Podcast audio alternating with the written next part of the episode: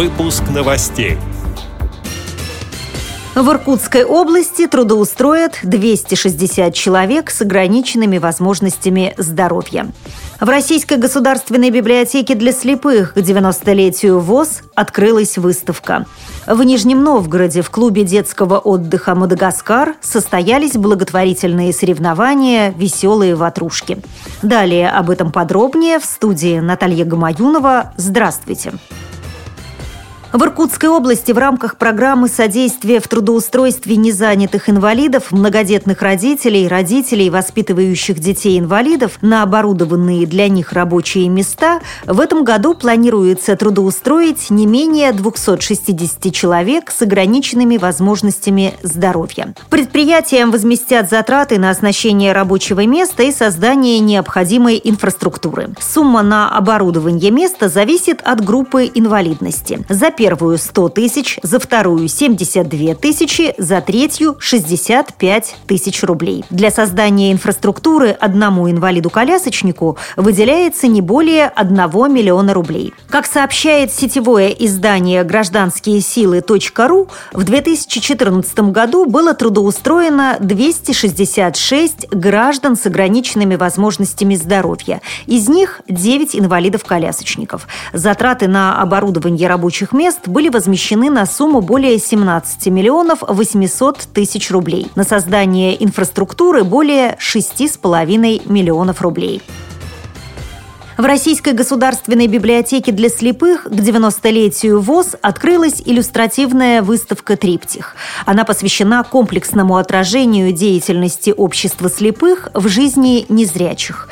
Экспозиция состоит из трех разделов. Первый называется «У истоков Всероссийского общества слепых». В нем представлены фотографии и краткие биографические сведения о председателях, возглавлявших Всероссийское общество слепых с 1920 1925 по 1986 годы. Также собраны редкие и ценные издания, отражающие жизнь общества в тот период.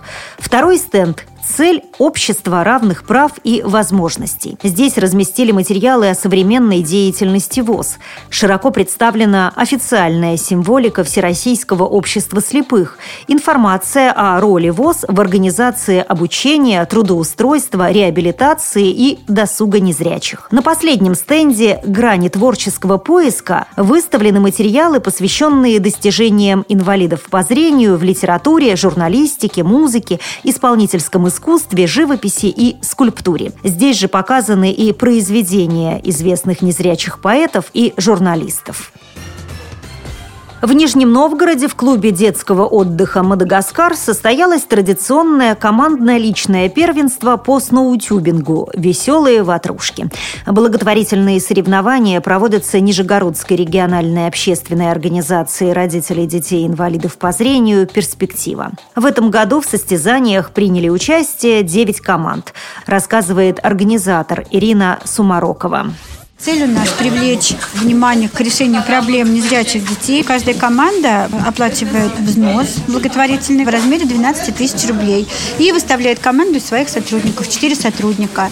И пятый участник – это незрячий или слабовидящий ребенок, который тоже катается вместе с командой. Здесь получается, что команда получает опыт общения с незрячим ребенком, потому что для многих это впервые в жизни такой опыт. Ну и кроме того, это пропаганда здорового образа жизни, потому что это, в общем-то, хорошее зимнее развлечение. Третье место заняла команда незрячих студентов и специалистов академики. Второе досталось семейной сборной «Гром». Кубок победителя завоевала организация «Перспектива».